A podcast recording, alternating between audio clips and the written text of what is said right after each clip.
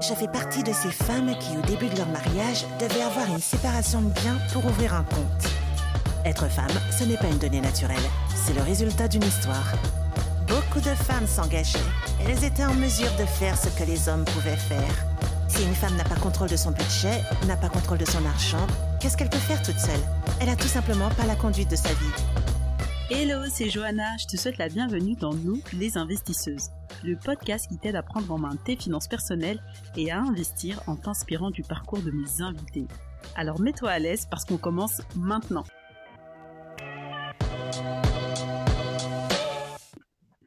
Bienvenue dans Nous les investisseuses. Gaëlle, merci d'avoir répondu présent à mon invitation. Merci. Merci à toi de m'avoir invité et bravo pour ton podcast. Merci, je suis super contente que tu aies accepté parce que euh, le sujet dont on va parler aujourd'hui, c'est un sujet hyper important et hyper intéressant. Donc toi, tu étais consultante dans un grand cabinet de conseil et tu as arrêté il n'y a pas longtemps pour te consacrer euh, bah, à ton projet avec Epinard, puisque tu as créé une newsletter qui aide les particuliers à réduire leur empreinte carbone grâce à des investissements à impact euh, positif sur l'environnement. Donc on va en parler et on va expliquer en quoi c'est pas du bullshit, qu'il y a vraiment des solutions qui existent et qu'on peut mettre notre argent à profit de l'environnement, de l'écologie, mais aussi faire fructifier euh, son épargne. Oui, tout à fait, tout à fait. Je voulais savoir, euh, ben, je pense que tu as, certainement, c'est sûr, tu as une sensibilité, un engagement écologique, et je voulais savoir qu'est-ce qui t'a donné l'idée de mettre ton argent à profit des défis climatiques dont on fait face aujourd'hui déjà? Ouais, ben, je pense en fait, le... je, je vais te raconter un peu du coup une tranche de ma vie, mais comme tu l'as dit, avant dans, le conseil. En fait, j'ai beaucoup travaillé dans le secteur de l'énergie. Euh, et donc, du coup, les, sujets de la transition énergétique, pas la transition écologique, mais bien la transition énergétique étaient souvent sur la table. On en a euh, beaucoup parlé. Euh, tu sais, ces discussions entre collègues, etc. Donc, j'avais toujours un peu une sensibilité là-dessus. Euh, et après, le vrai déclencheur, ça a été en fait une, alors c'est un peu cliché, mais une conférence de Jean-Marc Jancovici, euh, où j'étais, j'étais en live, j'étais au deuxième rang, tu vois, et pendant deux heures, il a, tenu son discours que voilà, tu peux retrouver sur, euh, sur YouTube. Il y a plein de conférences là-dessus. Euh, et, et, donc ça, ça m'a mis une, bonne gifle, une bonne claque. j'ai compris pas mal de choses sur les enjeux un peu voilà, globaux du, du changement climatique et de la transition écologique à mener. et donc j'ai passé pas mal de temps à creuser ce sujet-là du, du, climat.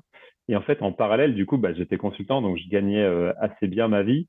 Euh, et j'arrivais à mettre de l'argent de côté. J'ai toujours été un peu sensible à cette question de l'investissement, euh, faire travailler son argent. Et en fait, à un moment, les, deux sujets se sont rejoints, c'est-à-dire que quand j'ai euh, quand j'ai voulu investir, mais attends, est-ce que ça, cet investissement-là, connaissance que tu as compris sur le changement climatique, est-ce que c'est toujours valable de faire cet investissement? Et du coup, je me suis mis de, plus en plus à questionner mes propres investissements, mes recherches avec ce biais climatique. Un moment, voilà, je me suis dit qu'un certain nombre d'investissements en fait n'avaient pas de sens, ou en tout cas, c'est pas, pas ce que j'avais envie de faire avec, euh, avec l'argent que j'avais mis de côté. Et donc, du coup, je, voilà, je me suis mis à chercher des placements euh, qui étaient compatibles avec les deux, à la fois avec les problèmes climatiques et à la fois avec, les, les, problèmes d'épargne, de gestion de son argent. Quoi. C'est vachement intéressant ce que tu dis parce qu'en fait, euh, ouais, c'est d'une problématique, enfin, de questionnement personnel que ça t'est venu cette idée-là, mais on se rend pas forcément compte quand on investit. En tout cas, au tout début, quand on commence, moi, je me disais pas euh, comment on peut concilier l'investissement et la finance durable, hein, ce qu'on appelle la finance durable, parce qu'on se mhm. dit pas que ça existe et on se dit pas que notre argent a un impact en fait sur euh, l'empreinte carbone, sur euh, bah, parce qu'on finance même quand, quand tu mets ton argent même sur un compte courant ou dans un livret en banque, la banque utilise cet argent-là pour financer des entreprises qui ont peut-être qui crée peut-être des dégradations pour la planète, mais on ne le sait pas en fait. Ça, c'est des choses que la plupart des gens, je pense, ne sont pas au courant de ça. Et toi, très vite, bah, tu as pu faire le lien entre les deux parce que tu avais déjà une, conscience écologique. Je commençais déjà à te questionner et à te dire euh, mon argent, j'ai pas envie qu'il finance n'importe quoi. Exactement, exactement. Et en fait, c'est même pas forcément partie, tu vois, de la partie euh, euh, j'ai déposé 1000 euros à tel endroit et donc ça, a un impact, tu vois, indirect parce que ça finance telle et telle entreprise. C'était vraiment, en fait, moi, des et après, on va dire, au départ, c'était vraiment en fait, euh, tu vois, par exemple, j'investissais un peu en bourse et donc je me disais, mais si j'investis en bourse dans telle société, est-ce que cette société, elle est capable de euh, euh, mener une transition écologique et rester une société qui est viable, tu vois? Et en fait, des questions vraiment très fondamentales de économiquement, est-ce que ce modèle de, de business enfin, est, est, compatible avec un changement climatique, avec une transition écologique. Donc, je me suis mis un peu à interroger tous les placements avec ce prisme-là. Et même après, du coup, j'ai compris, tu vois, même que même ton compte en banque, ton compte courant, et ben en fait, le fait qu'il soit dans telle ou telle banque, ça a des impacts différents. Euh, mais du coup, c'était c'était un, long process, on va dire, euh, d'un problème qui est à la base de le. Et du coup, euh, tu as créé Épinard, ça va déjà faire presque deux ans. J'étais choquée quand j'ai vu ça. Je ne me rendais pas compte, c'est passé à une vitesse folle. Donc déjà, bravo, parce que vous c'est arrivé sur une niche à un moment vraiment hyper opportun, parce qu'il y avait pas mal de, de newsletters qui sortaient. Et toi, tu es venu avec de la fraîcheur, en fait, je trouvais, avec un, un sujet euh, qu'on voyait pas si souvent que ça au final et que tu as vraiment approfondi donc avec euh, bah, la newsletter Épinard et je voulais savoir quel était ton mmh. objectif avec ce média et pourquoi tu l'as créé cette newsletter et pourquoi ce format d'ailleurs euh, de newsletter? oui, mais écoute, mais comme je te le disais, en fait, j'ai mis du temps à la créer, hein, cette newsletter Épinard. Parce gros, si je te refais un peu l'historique, tu vois, la, conférence avec Jean Covici, ça doit être 2018, 2019, quelque chose comme ça. Euh, Épinard, ça a été créé en 2021, si je dis pas de bêtises. Euh, ouais, c'est ça, septembre 2021. Donc, tu vois, ça, a mis trois ans où, euh, dans, ma tête, tout seul dans mon coin, je réfléchissais à mes placements, etc. Et en fait, c'est parti d'une d'une analyse que j'avais faite sur les fonds labellisés Greenfield, mais on, y reviendra peut-être après sur ce que c'est. mais en gros, c'est une analyse que j'avais faite pour moi. En fait, je me suis dit, vas-y, quel, fonds je sélectionne? Et donc, j'avais fait toute une série d'analyses que j'ai partagées en fait sur LinkedIn euh, en disant bah voilà, euh, allez, euh, bouteille à la mer, ça servira peut-être à quelqu'un d'autre qui se posait les mêmes questions que moi.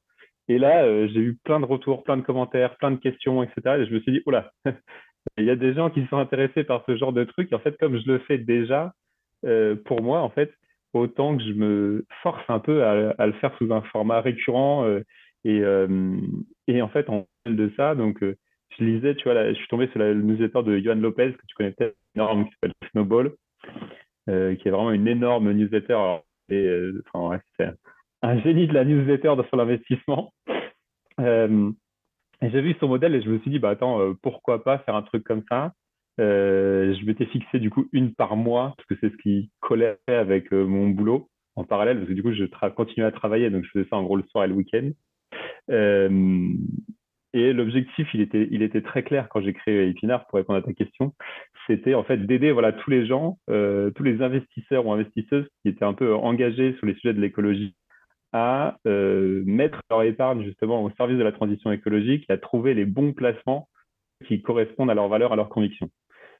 Parce que c'est le problème que j'ai eu quand moi j'ai commencé, c'est qu'il y avait quasiment rien qui existait sur ces sujets-là. Et il a fallu que je débroussaille, on va dire, pas mal de trucs euh, et aujourd'hui, voilà, j'ai pas envie que les gens qui, qui sont au stade où j'étais en 2020, 2021 euh, galèrent autant que moi. Je me suis dit, voilà, autant euh, leur donner un petit coup de pouce, un petit coup d'avance. Oui, je connais bien Snowball puisque c'est grâce à Snowball que j'ai découvert Épinard. et ben voilà.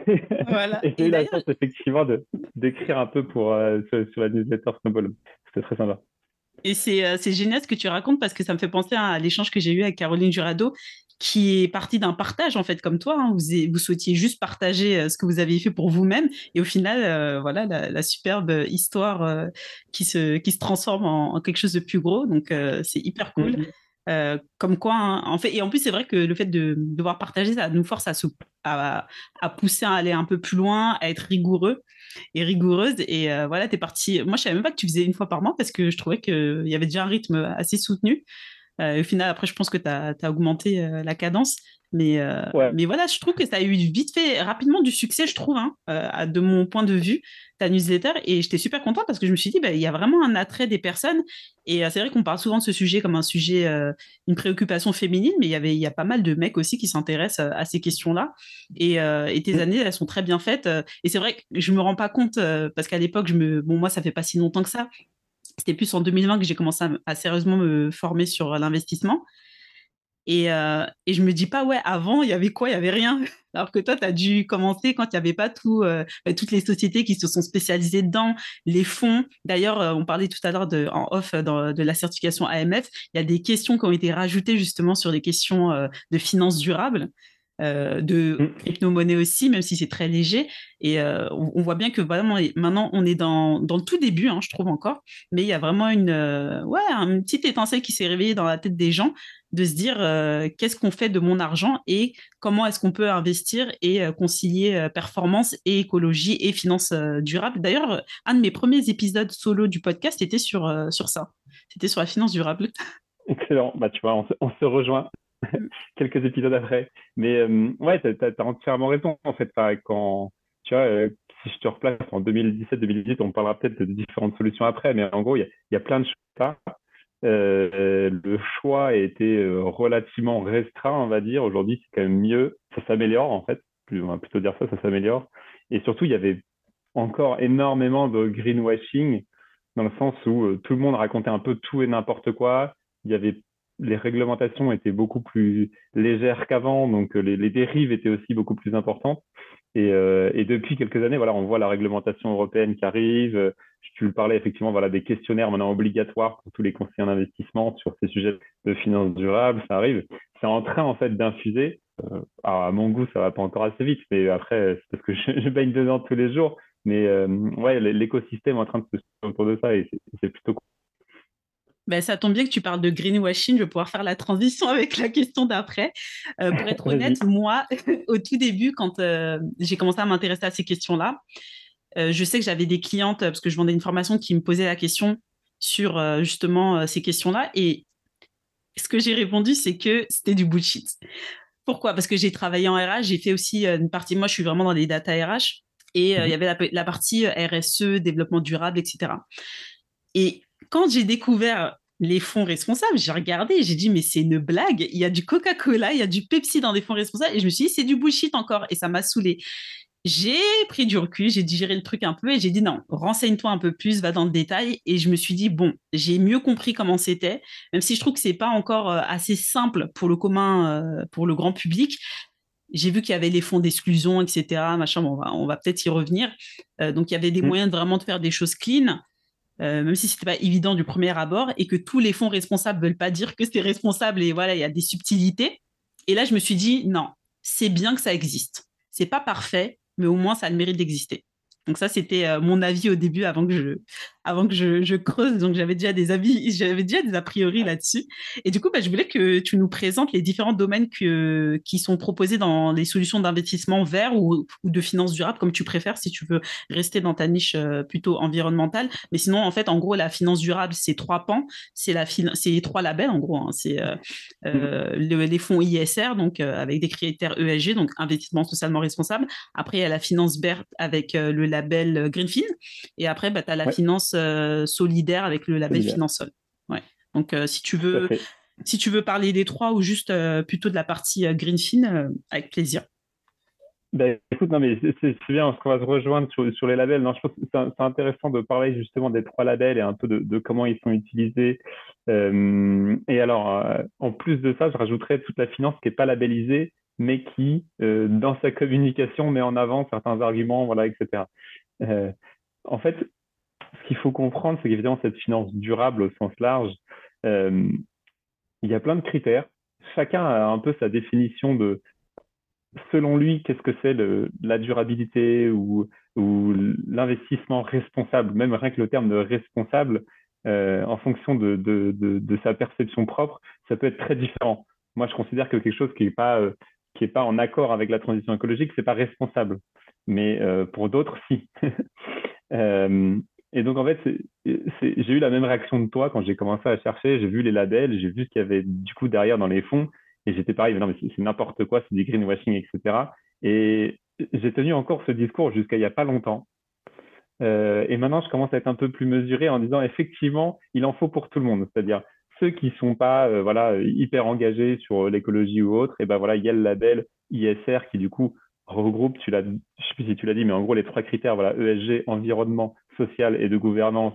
Et donc, ce qui fait qu'on a des fonds avec des entreprises qui sont un peu mieux disantes sur un ou deux des trois critères. Donc, ils ne sont pas forcément très bons sur l'environnement, mais ils peuvent être bons sur la partie sociale ou la partie gouvernance. Euh, donc ça, c'est un premier étage et généralement, ils sont labellisés du coup ISR, investissement socialement responsable. Après, la partie euh, Greenfin, qui lui est plutôt le label effectivement de, de la cause environnementale où ça impose d'investir dans des sociétés qui répondent à certaines écoactivités, comme voilà, le transport bas carbone ou les énergies renouvelables, ce genre de choses, et qui met en place des exclusions, notamment sur les énergies fossiles et la filière nucléaire. Euh, donc ça, c'est le label aujourd'hui le plus contraignant d'un point de vue environnemental. Et après, il y a le label Finansol, qui lui est plutôt pour la finance solidaire. Donc là, on va être plutôt euh, voilà, à investir dans des entreprises qui ont une activité sociale euh, ou alors le fonds, euh, s'il n'investit pas dans des entreprises d'activité sociale ou socialement utiles, il doit reverser une partie de ses euh, bénéfices à des associations. Voilà. Donc c'est un peu les trois, euh, les trois grands types. Donc ISR qui est vraiment donc, sur les trois critères environnemental, social, gouvernance, Greenfin qui est vraiment sur l'environnement, et puis du coup Finansol, label Finansol qui est plutôt sur la partie investissement solidaire. Et, pour faire une comparaison que j'aime bien, j'aime bien faire, c'est un peu les labels, c'est un peu comme le Made in France. Euh, si on ne connaît pas un peu les critères de chaque label, c'est facile d'être vite déçu par ce qu'on va trouver derrière. il faut comprendre un peu comment sont construits les labels, s'assurer que ça correspond bien avec euh, ce qu'on a en, comme définition comme conviction, et après on peut les utiliser. Mais euh, je suis toujours un peu déçu quand j'entends des, conseillers ou, ou des interlocuteurs dire bah voilà euh, c'est ISR donc c'est responsable. Non, ça dépend de la définition que la personne en face de vous elle a de responsable. Euh, je suis d'accord et comme je, comme je le disais tout à l'heure, tu as du Coca-Cola dans du responsable. Moi, pour moi, c'est pas du responsable parce que ça promeut du sucre, de la malbouffe. Pour, bah, ça, c'est pour moi, c'est très personnel, mais il y a des activités, tu vois, les fonds, les fonds d'exclusion, ce que j'aime bien, c'est que d'office, tu vas enlever tout ce qui est euh, tabac, alcool, pornographie et pour moi, c'est déjà bien en fait. C'est déjà bien d'avoir. Euh, ça exclut des activités qui d'office pour moi ne doivent pas être responsables. Mais ça, c'est mon avis. mais euh, voilà, après, faut pouvoir décortiquer. Et comme tu le disais, pour le Made in France, tu as du Made in France, mais la matière, elle vient d'où? Euh, Est-ce que c'est la finition qui est Made in France ou c'est la totalité, etc. Donc en réalité, c'est toujours une question de lecture un peu plus approfondie pour essayer de comprendre de quoi on nous parle et si on nous embobine pas. mais bon, ça a le mérite d'exister. Mais non, mais en fait, c'est là où, tu vois, euh, après, parce que si le, euh, il y a un effort à faire des deux côtés, tu vois. Je pense que un, même, enfin, quelqu'un qui veut investir, il doit se poser les questions, en fait, euh, quelles sont les convictions qu'il veut défendre, c'est quoi ses causes personnelles. Et c'est un travail qui peut être long, hein, de se dire, voilà, moi, moi, sur la partie environnement, ça a mis trois ans avant d'arriver à savoir qu'est-ce que je voulais exactement comme placement. Donc, de se dire, en fait, qu'est-ce que je veux défendre, euh, quels sont les impacts que je veux avoir, quels sont les impacts que je veux éviter aussi. Et, et, du coup, est-ce qu'il y a un placement qui répond à ces critères-là, etc. Et en fait, d'avoir un peu ce, de fixer ses propres critères et d'être capable de les expliquer à, à, la personne qui va vous conseiller, enfin, votre conseiller bancaire ou votre, votre conseiller, votre CGP, conseiller en gestion de patrimoine. Si vous arrivez à lui expliquer qu'est-ce que vous voulez faire et qu'est-ce que vous voulez pas faire, lui, il sera plus à même de trouver les bons produits pour vous. Mais déjà, faire ce travail d'expliquer qu'est-ce qu'on veut avoir comme placement, c'est un vrai, c'est un vrai travail et ça, c'est à chacun de le faire euh, avant, de, avant d'aller investir. Ouais, tu dis quelque chose de très intéressant, c'est qu'en fait, il faut partir de nous. Donc, il n'y a pas de, en soi de finance durable générale, c'est juste on part de nous, de nos problématiques et de notre sensibilité pour ensuite trouver les produits les plus adaptés justement bah, à notre conscience euh, éthique, parce que j'aime pas trop ce terme éthique parce que je dis pour moi il y a autant d'éthique que de personnes et au final c'est ça en fait, c'est vraiment ce que les valeurs qu'on défend. Euh, peut-être que euh, y a une personne qui va plus défendre l'écologie et une autre personne pour qui c'est vraiment important d'investir dans des entreprises euh, solidaires plutôt, même si ça rapporte mmh. pas énormément. Et d'ailleurs, j'ai dit que ce qui ne rapporte pas énormément, c'est la finance solidaire. Hein. C'est pas le but de faire de l'argent, mais la finance durable, enfin ISR et euh, Greenfin, ça peut très bien rapporter. Hein. D'ailleurs, il y, a, plein d'idées reçues comme quoi euh, ça rapporte moins que des fonds traditionnels. C'est pas du tout vrai. Il y a même, ça rapporte des fois mmh. même plus. En statistique à l'appui, euh, j'ai pu le vérifier. moi, j'investis dans des, dans des ETF et c'est vrai qu'au début, j'avais pas cette sensibilité là et je me suis dit même pour mes enfants j'ai pas forcément envie d'investir dans je fais à minima de l'ETF SRI parce que c'est en anglais c'est pareil ça veut mmh. dire ISR je fais à minima ça. Et c'est vrai qu'après, bah, maintenant, plus on avance dans, plus j'avance dans mon parcours d'investisseuse, et puis je vais me questionner, me renseigner, et puis grâce à des outils euh, bah, comme euh, comme Épinard, pouvoir euh, voilà professionnaliser mes connaissances et, et, pouvoir faire quelque chose de plus plus adapté vraiment et plus juste, plus personnalisé à ma situation. Clairement, clairement, Non, non, mais juste, juste pour revenir sur ce que tu disais, effectivement, mais c'est un peu le, travail que j'essaie de faire du coup avec Épinard, et qui était qui pas forcément évident, mais de, de montrer un peu ce qu'il y a derrière le marketing d'un placement, d'expliquer euh, ou de, de, faire remonter un maximum d'informations pour que les gens ils puissent décider, voilà, on leur amener conscience de euh, ok, bah, je suis d'accord avec euh, ce que ce, placement met en valeur et ce qu'il y a derrière fondamentalement, voilà, s'il y a du Coca-Cola, est-ce que je suis OK avec Coca-Cola ou pas, etc. etc. mais c'est un peu ce travail-là d'essayer de décortiquer l'information et de la, la restituer de la manière la plus simple et compréhensible possible. Ce qui n'est pas évident. J'imagine. c'est un gros travail, que un gros challenge que tu te donnes. Merci de le faire. Euh, du coup, là, on a pas mal parlé des fonds, mais là, c'est plutôt des fonds boursiers. Mais il n'y a, a, pas que ça, en fait, hein, dans, dans, tout ce qui est finance durable, voilà le terme générique, il y a aussi l'immobilier. Euh, moi, j'étais surprise et j'étais très contente d'apprendre que il y a aussi un impact environnemental dans les constructions et tu as des, euh, des constructions euh, plutôt durables où on va utiliser certains matériaux et que ça va rentrer dans, dans, dans de la finance verte, on va dire, entre guillemets. Est-ce que tu veux en parler? Est-ce que tu en parles dans Épinard? Ouais, j'en parle dans Épinard. Bah là, je, viens de finir, tu vois, ça tombe bien, quand on enregistre, on est début mars. et je viens de finir sur février, tu vois, tout un mois consacré à l'immobilier. Donc, je suis chaud sur le sujet. Impeccable, ah, trop bien. Euh, mais euh, non, en gros, enfin ouais, si, on parle de l'immobilier, euh, du coup j'ai quelques stats en tête, tu vois. C'est aujourd'hui l'immobilier, c'est un des secteurs. Si on parle des, émissions de gaz à effet de serre ou même de la consommation d'énergie en France, c'est je crois le deuxième ou troisième secteur hein, le plus émetteur de, gaz à effet de serre, le plus consommateur d'énergie finale. On se rend même pas compte, tu vois, au final. Ouais. Ouais, mais parce que le secteur bâtiment, en fait, alors ça comprend à la fois la construction, l'exploitation et euh, la destruction des bâtiments. Donc en fait, c'est comment on va les construire. Et là, c'est énormément émetteur parce que les, matériaux de construction sont, voilà, ils viennent pas forcément de France. Le béton, ça émet beaucoup de CO2, etc., etc. Et même après, dans l'utilisation qui est faite des chauffages, euh, l'eau, etc., ça demande beaucoup d'énergie. Euh, ce qui est normal, hein, voilà, il faut bien chauffer les bâtiments, il faut bien faire de l'eau chaude, etc., etc. Euh, mais donc aujourd'hui, on arrive à un point où, euh, si on parle de transition écologique en France, euh, il va falloir repenser en fait la manière avec laquelle on va, on va bah, construire nos bâtiments, les utiliser et aussi les rénover. parce qu'aujourd'hui, on sait, voilà, il y a, y a pas mal de, bâtiments qui sont considérés comme des passoires thermiques, c'est-à-dire qu'on on les chauffe énormément, mais en fait, l'énergie est dissipée à l'extérieur, donc on chauffe un peu les oiseaux. si je caricature. Euh, et, et, donc, du coup, ces bâtiments-là, il va falloir les rénover. Et donc, forcément, s'il y a rénovation, travaux, euh, et ben, en fait, il y a des opportunités d'investissement.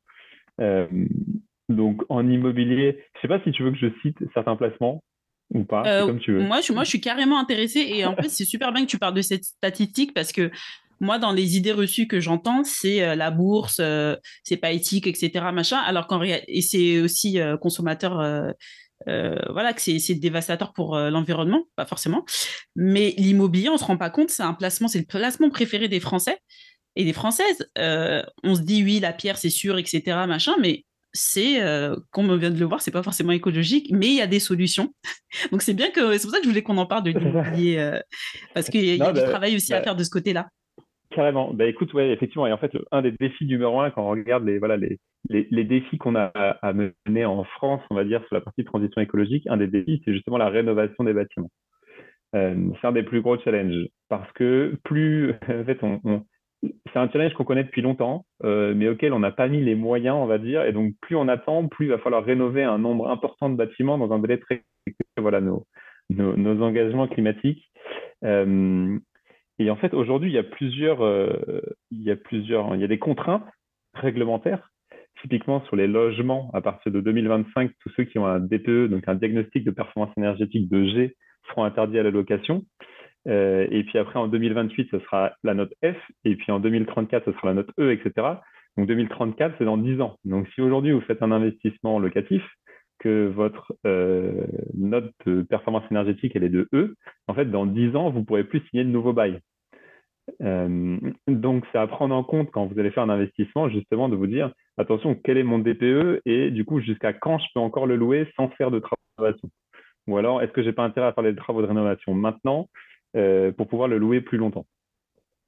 Et ça, donc, si vous avez une démarche d'investissement locatif, et ça, ça va prendre en compte tout de suite. Après, si vous voulez juste investir dans l'immobilier de manière au, sens large, il y a d'autres véhicules qui existent. notamment les SCPI. Alors, je ne sais pas si on a déjà parlé sur le podcast, mais en tout cas, c'est ce qu'on appelle la pierre papier. J'en ai pas parlé sur le podcast, mais c'est un sujet que j'adore. Moi, tout ce qui est immobilier, euh, que j'appelle fractionné, que ce soit sur la blockchain ou SCPI, c'est un sujet qui m'intéresse parce que euh, je suis la team flemmard et euh, investir en direct, c'est pas trop mon truc. Voilà. et bien, pareil, moi, je suis team un peu feignant. J'aime pas forcément aller gérer des locataires, gérer des fuites d'eau, faire des travaux, etc. En tout cas, pour un investissement locatif, je veux bien le faire chez moi. Mais donc, du coup, voilà, il existe les SCPI. Donc, en fait, c'est, euh, voilà, ça s'appelle Société civile de placement immobilier. Donc, c'est ce qu'on appelle la pierre papier. En gros, plusieurs investisseurs qui, se, qui créent une société pour aller acheter euh, des bâtiments. Ça peut être des bureaux, des entrepôts des, ou des immeubles de logement. Et, euh, et, pourquoi je te parle de ça? Parce qu'en fait, il y a une SCPI en particulier euh, qui est justement spécialisée sur le logement, ce qui est rare en France dans les SCPI. Rares sont plutôt euh, des SCPI de bureau. Euh, et en fait, SCPI, elle a un modèle bien particulier parce qu'elle achète justement des passeports thermiques, elle les rénove et les remet en location. Et donc, en fait, ce qui fait qu'elle, euh, aujourd'hui, ils sont. Bon, on va quand même être obligé de les citer. je me demande c'est Ouais, je vais les citer, mais je fais durer le suspense. Ah, d'accord. non, non, il s'appelle Kianeos Pierre, K-Y-A-E-O-S. Kianeos, c'est la société de gestion, et la SCPI s'appelle Kianeos Pierre. Ah, je crois que ça me dit quelque chose. C'est nouveau? Jérémy Rousseau. C'est nouveau, ça a quelques années. Euh, j'ai plus la date de création en tête. Ça doit c'était une des. Parce que les STP, elles ont 70 ans, donc euh, c'est des vieux de la vieille, mais là, c'est une récente. Ça me dit quelque chose. Ah, trop bien. Exactement, elle est récente. Ouais, ouais. C'est fin, euh, fin, fin 2010, début 2020, quelque chose comme ça. D'accord. En termes de création, je crois que c'est 2017 ou 2018. Ouais, c'est dans les récentes. À, vérifier, parce que c'est plus peut-être peut un peu avant. et donc, effectivement, eux, tout leur modèle, c'est ça c'est racheter des logements. Alors, dans les, en France, dans les petites villes ou moyennes villes, de faire les rénovations et de les relouer. Et, hum, et en fait, aujourd'hui, elle marche super bien, cette SCPI. Elle cartonne. Le, ils ont plus de travail, entre guillemets, ou plus d'opportunités qu'ils peuvent traiter. Euh, ils, limitent d'ailleurs la collecte parce qu'il y a trop d'investisseurs aussi qui veulent aller sur cette SCPI-là. Euh, et ils font un travail qui est incroyable. Donc, si, voilà, si jamais vous voulez euh, participer à, ce grand chantier qui est la rénovation, vous pouvez soit faire un bien en direct et, et faire les travaux, soit euh, voilà, c'est un autre biais, cette SCPI-là, qui est intéressant. Génial, tu me fais découvrir euh, quelque chose, euh, c'est super intéressant. En plus, ben voilà, là du coup c'est une action, mais sur de la masse, alors que nous, si on investit sur un bien, bah, c'est un bien. Mais euh, là, c'est génial. Et euh, le, fait, le fait de pouvoir. En fait, c'est très accessible la SCPI aussi, hein, c'est ça que je voulais dire. Donc, il euh, n'y a pas besoin d'avoir. Enfin, on peut avoir recours à un emprunt immobilier, mais c'est pas obligatoire. On peut le faire un peu sous forme d'épargne tous les mois ou tous les trimestres. Donc, je trouve que c'est mmh. génial d'investir comme ça dans la pierre et de se dire, bah, en fait, j'investis aussi euh, voilà, avec ma conscience écologique, mais d'un autre côté, je sais que mon, le bien, il est durable en fait, parce que c'est un truc qui a été retapé et que c'est de l'investissement long terme, l'immobilier. Et là, pour le coup, euh, j'en aurai pour mon argent et je sais que plus tard, avec toutes les obligations qu'on a et dont tu viens de parler avec euh, notamment la réglementation contre les passoires thermiques, bah, on n'est pas dans, cette, mmh. dans ce cas de figure-là. Donc, y a, y a, tu ne te dis pas, ouais, dans quelques années, on va nous dire, il y a des gros travaux à faire, etc. Pas du tout. Exactement. Exactement. Donc ça, voilà, si, on parle un peu d'immobilier, il y a ça. Après, euh, en fait, la, bonne nouvelle que, que je voulais passer aujourd'hui, euh, un des messages que je voulais passer sur le podcast, c'est ça aussi, c'est qu'aujourd'hui, contrairement à, il y a quelques années, tous les placements un peu euh, classiques, que ce soit les livrets, que ce soit les assurances vie, que ce soit l'immobilier, etc., ou la bourse, il existe en fait des alternatives avec un impact plus ou moins environnemental qui n'était pas forcément le cas il y a quelques années. Mais aujourd'hui, on voit de plus en plus d'alternatives naître. Euh, elles sont pas toutes parfaites, il y en a qui sont perfectibles, hein, mais, mais, euh, mais en tout cas, ça existe et c'est hyper positif. Euh, tu vois, il y a, y a, plein de démarches, que ce soit voilà, du crowdfunding aussi. Je, peux t'en citer plein. Alors, si, si, soit j'y vais, soit je me lance, comme tu veux. Franchement, tu peux te lancer, mais j'aurais juste une question. Ben, par exemple, vas-y. Euh, concrètement, là tout à l'heure, tu nous as dit qu'il faut partir de soi et de ses besoins. Mais pour toi, euh, comment tu fais peut-être euh, Quels sont les critères que tu vérifies quand tu veux réaliser un investissement vert? Par exemple, qu'est-ce que tu me conseillerais de regarder en priorité des, critères? Vraiment, il faut faire hyper attention à ça. Et après, le reste, bon, c'est pas que c'est pas grave, mais au moins, si, si j'ai déjà ces critères-là qui sont validés, je peux y aller. Ouais, c'est, alors c'est dur. Hein. tu vois, quels sont les critères que je vérifierais pour aller dans investissement vert? Déjà Est-ce que toi, tu investis que dans des greenfins ou tu fais aussi du non labellisé Par exemple, tout à l'heure, tu en parlais un petit peu qu'il y avait aussi des, des placements non labellisés. Euh, exactement. Je fais un peu de non labellisé, euh, mais euh, après, m'être assuré que le contenu du placement correspond à ce que je veux faire. Typiquement, la SCPI dont je te parlais, qui est Néospierre, n'est pas labellisée aujourd'hui. Elle n'a aucun label, ni SR, ni Greenfin. Euh, et donc, en fait, pour ça, euh, je m'assure en, lisant. Alors, ça peut être un peu long et un peu pénible pour ceux qui n'ont pas l'habitude, mais je lis euh, toute la doc sur les investissements. Euh, si possible, je vais aller échanger euh, avec le gérant ou la société de gestion pour comprendre un peu comment ça fonctionne. Alors, je fais ça parce que j'ai le temps hein, aussi. et, et, surtout, ce que j'essaye de regarder, c'est sur plusieurs années comment ont évolué les investissements à la fois en termes de performance et euh, aussi en termes de contenu. Quels sont, voilà, si c'est de l'immobilier, quels sont les bâtiments qu'ils ont achetés ces cinq dernières années? Est-ce qu'ils avaient dit qu'ils allaient faire des rénovations? Est-ce qu'ils les ont bien faites? Euh, Si c'est un, un fonds, j'essaye de regarder comment va évoluer un peu euh, son contenu, c'est-à-dire quelles sont les entreprises qu'ils ont conservées, celles qu'ils ont enlevées de leur liste de leurs fonds, etc. etc. je dirais qu'en premier réflexe, si, si, je te fais un peu les différentes poches d'investissement et comment j'essaye de travailler, tout ce qui est bourse, effectivement, mon premier réflexe, c'est de regarder si c'est labellisé Greenfin. C'est déjà un, bon indicateur pour moi. Euh, si derrière, c'est. Alors maintenant, il y a la réglementation européenne qui est arrivée, donc euh, ce qui correspond le plus à mes besoins à moi, c'est euh, l'article 9 SFDR, qui est intéressant. Donc, si vous cherchez voilà, sur des bases de données, vous verrez normalement qu'ils sont obligés de l'indiquer si le fonds est catalogué article 6, 8 ou 9. Et donc, le plus exigeant en termes environnementaux, c'est le 9. Donc moi, je vais regarder ça. Et après, ma dernière clé de lecture, c'est ce que je disais, c'est que je vais aller fouiller les docs. Euh, dans l'immobilier, les labels, ils sont... Il y a quasiment que le label ISR qui est très utilisé. Le label Greenfin, aujourd'hui, il n'y a personne qui est labellisé Greenfin. Donc généralement, je vais faire un pré-filtre sur l'ISR, regarder après en fait un peu la thèse d'investissement, c'est-à-dire comment euh, la société de gestion va investir. Typiquement, voilà, le modèle de Kianeos qui veut faire de la rénovation, ça, ça me parle parce que je sais que la rénovation, c'est un des grands chantiers. Euh, il y en a d'autres qui disent, bah voilà, nous, on veut faire, euh, je sais pas, miser uniquement sur des bâtiments à basse performance, enfin, à très bonne performance. et donc, du coup, ça me parle moins. Je dis que c'est des bâtiments neufs. Je préfère faire de la rénovation que construire un truc tout neuf, même s'il est basse voilà un peu. Et après, parfois, je m'aventure effectivement dans des choses non labellisées. mais ça, ça me demande pas mal de temps d'analyse. c'est aller chercher des docs, voilà, essayer de comprendre un peu ce qu'il y a derrière qu'il y a derrière. Typiquement, j'ai investi récemment dans quelques ETF. Tu t'en parler un peu plus tôt que tu aimais bien les ETF. Là, euh, j'ai été analyser le portefeuille complet, donc euh, la liste des entreprises qui constituent l'ETF, et euh, analyser entreprise par entreprise, qu'est-ce qu'elle fait, est-ce qu'elle est impliquée dans les énergies fossiles, etc., etc., pour bien comprendre en fait dans quoi j'investis. Mais c'est un, un travail qui peut être très long. C'est un gros travail. j'allais demander du coup, euh, avant, de, si tu, avant que tu reprennes sur euh, l'autre partie, mais j'allais te demander, ben, c'est quoi le travail que tu fais avec Epinard Parce que moi, j'avais, j'ai lu la version gratuite, mais du coup, tu as sorti une version payante. Et euh, donc, du coup, je pense que tout ce travail-là, il est hyper riche. Je me dis qu'il ben, y a une personne qui le fait à votre place et qui l'explique très bien. Donc, autant en profiter. Euh, ouais, bah, du, coup, est-ce que tu peux nous expliquer un peu la, différence entre les deux? Parce que c'est vrai que ça paraît assez lourd et euh, c'est vrai que maintenant tu es consacré à Épinard, donc tu as le temps de le faire, mais bon, il faut aussi avoir la passion de le faire. Euh, donc, Exactement. Tu, peux nous expliquer?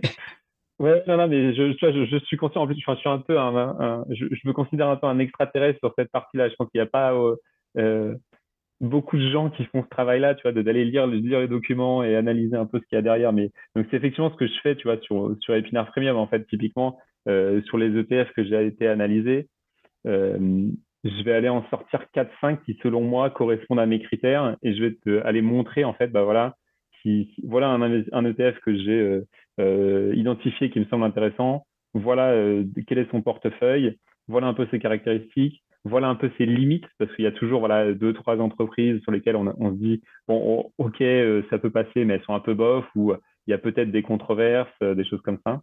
Euh, donc tout ce travail-là, c'est ce que je fais en fait dans Epinar Premium, c'est des, petits comparatifs que je mets à disposition, voilà, euh, de plusieurs ETF, de plusieurs euh, SCPI dont on parlait avant, etc., etc. Et en fait, je le fais à la fois pour moi et à la fois pour Épinard, c'est ça qui est bien, pour moi en tout cas. Bah, génial, bah, clairement. Et en plus, euh, bah, je vais venir à une autre question, c'est si tu veux nous en parler, toi, ton portefeuille, sans rentrer dans les détails, de quoi il est composé. Mmh. Et derrière, en fait, tu fais déjà un gros travail d'analyse, mais euh, la vie évolue. Donc, est-ce que tu as des mises à jour aussi derrière? Parce que si tu me dis que tu analyses l'ETF, mais dans l'ETF, il y a des sociétés qui peuvent sortir, des sociétés qui peuvent rentrer. Tout ça, c'est un gros, gros travail, je me dis. Et euh, bah, est-ce que tu fais euh, cette mise à jour-là aussi? Et, euh, et bah, du coup, je pense que si tu le fais, tu, le fais, tu en fais bénéficier à tes abonnés premium. Exactement, j'essaie de le faire régulièrement. tu vois, je l'ai fait encore il n'y a pas longtemps pour des assurances vie, notamment une assurance vie qu'on peut citer, hein, qui s'appelle Goodvest, qui justement est une des premières assurances vie alignées sur l'accord de Paris. Donc en fait, il, il, fonctionne comme ça avec un, un degré de réchauffement, on va dire. Donc, ils essayent d'avoir un portefeuille qui est aligné sur 1,5 degré. Euh, euh, et qu'est-ce que j'allais dire? Donc, ouais, je, le fais régulièrement. J'en fais profiter effectivement mes abonnés. Et après, sur mon portefeuille à moi, euh, je suis un peu, tu sais, le, cordonnier mal chaussé, quoi. C'est-à-dire que j'ai des choses qui, historiquement, dans mon portefeuille, que j'ai des investissements que j'ai réalisés avant, tu vois, ou qui datent de, de, de, de 5-6 ans ou avant, en fait, que je prenne conscience de tous ces enjeux-là et donc j'essaye de réorienter au maximum, notamment sur ma partie, euh, mon portefeuille euh, et du coup, je, je, me tourne de plus en plus vers des fonds voilà, labellisés Greenfin ou des ETF un peu bien spécifiques que j'ai pu analyser, sur, lesquels j'ai un peu confiance. Euh, après, en ce moment, je fais beaucoup de crowdfunding aussi, parce que c'est une poche que j'ai envie de développer voilà, sur, euh, dans mon portefeuille perso, et principalement sur des projets énergétiques euh, donc notamment une plateforme, je peux les nommer aussi. Et il y avait, c'est pas de la, enfin, j'ai aucun partenariat avec euh, personne, donc je peux nommer qui je veux, avec une plateforme qui s'appelle Enerfit que je trouve plutôt pas mal. Ah, je connaissais pas. Euh, et, et donc ils sont vraiment spécialisés, voilà, projets en énergie, donc que ce soit énergie renouvelable, donc panneaux solaires, éoliens, hydroélectriques, etc. c'est plutôt sympa et, et pas mal de projets aussi à impact je commence à voilà, investir dans des petites sociétés. Voilà, de, typiquement, j'ai fait euh, une société qui s'appelle Murphy, qui fait du recyclage d'électroménager il n'y a pas longtemps, sur la plateforme qui s'appelle Lita, LITA, euh, qui est plutôt elle orientée. Voilà, ouais. Exactement. Donc là, plutôt sur des projets euh, crowdlending ou crowdfunding, mais euh, de start-up, on va dire. Exactement, voilà. Donc ça, c'est un truc que je développe aussi un petit peu là en ce moment, euh, plutôt du coup euh, crowdlending euh, à des startups. Oh, tu prêtes de l'argent à des sociétés qui ont vocation à faire des, qui ont une activité responsable, à utilité publique. Ok. Exactement, exactement. voilà un peu mon portefeuille. après, j'ai un peu de SCPI du coup, parce qu'effectivement, comme, comme toi, je suis un peu un feignant. J'aime pas gérer l'immobilier. mais historiquement, il est plutôt orienté autour de la santé. Et justement, je suis en train de rajouter là quelques lignes autour de euh, dont on a parlé, notamment qui aussi. Voilà un peu les, voilà un peu les projets sur mon portefeuille à moi. Cool. Et après, c'est un portefeuille qui, qui m'est propre avec mes convictions et mes valeurs. Quoi. Après, euh, je précise un truc pour les personnes qui nous écoutent. Euh, tu disais que tu es un cordonnier mal chaussé. Je pense que c'est pas vraiment ça. C'est juste que c'est des investissements et on peut pas tout liquider du jour au lendemain pour refaire tout vert en fait, euh, parce que c'est de l'argent derrière. Il faut pouvoir euh, vendre au bon moment aussi pour euh, encaisser des plus-values, etc. et pas perdre de l'argent, surtout dans les périodes qu'on a vécues dernièrement. c'est pas c'était pas forcément les meilleures périodes pour vendre.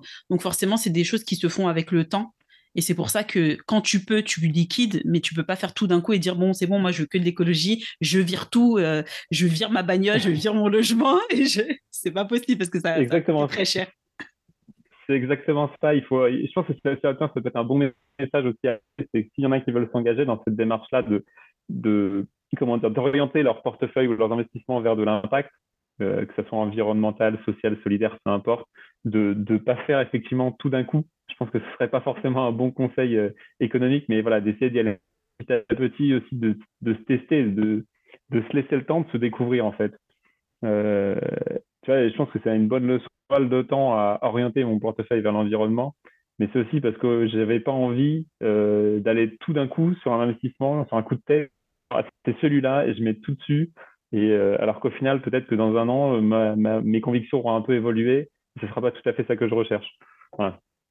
Maintenant, ça fait voilà, j'ai un peu plus de recul. Je commence à mieux savoir ce que je veux aussi. Et, donc, je continue à, faire la transition de mon portefeuille. Mais ça prend du temps, effectivement, comme tu dis. Et c'est normal. À part les personnes qui n'ont toujours pas commencé à investir, ben vous, vous, pouvez commencer euh, nickel euh, avec euh, les, bonnes actions et en faisant les choses correctement, avec, en mettant en place des critères. Et déjà, vous avez, vous avez Épinard parce que j'ai vu que, ouais, sur, tu avais fait une, une analyse de, bah, du coup, de Goodvest. Donc, Goodvest, je précise, c'est un robot advisor. Donc, c'est une société de gestion de portefeuille qui va investir pour chaque personne selon ses connaissances, son profil d'investisseuse ou d'investisseur mais uniquement sur des fonds euh, de finances durables. Euh, et tu avais fait une analyse qui était intéressante où tu, voilà, effectivement, il n'y a pas de partenariat. Tu disais que euh, tu avais aussi un esprit critique, mais c'était quand même bien. et c'est vrai que je trouve que c'est assez rare. Il n'y a pas encore beaucoup de, de produits comme ça automatisés, à part, moi, à ma connaissance, il y a Goodvest qui est 100% sur cette niche-là. Et après, il y a Nalo que j'aime beaucoup qui a un fonds spécial dédié ISR. Euh, et sinon, mhm. enfin, en termes de, bourse et d'ETF, euh, je ne connais pas d'autres. Ouais, euh, là-dessus, si, bah, du coup, enfin, dans, le, dans les concurrents du coup de Goodvest, tu auras aussi bah, du coup Yomoni, qui est un peu le grand concurrent de Nalo. Oui. et mon petit placement aussi, qui, qui a, qui des fonds, qui, ont des fonds comme ça? D'accord. Et ils ont effectivement un portefeuille en environnement, ouais, tout à fait, tout à fait.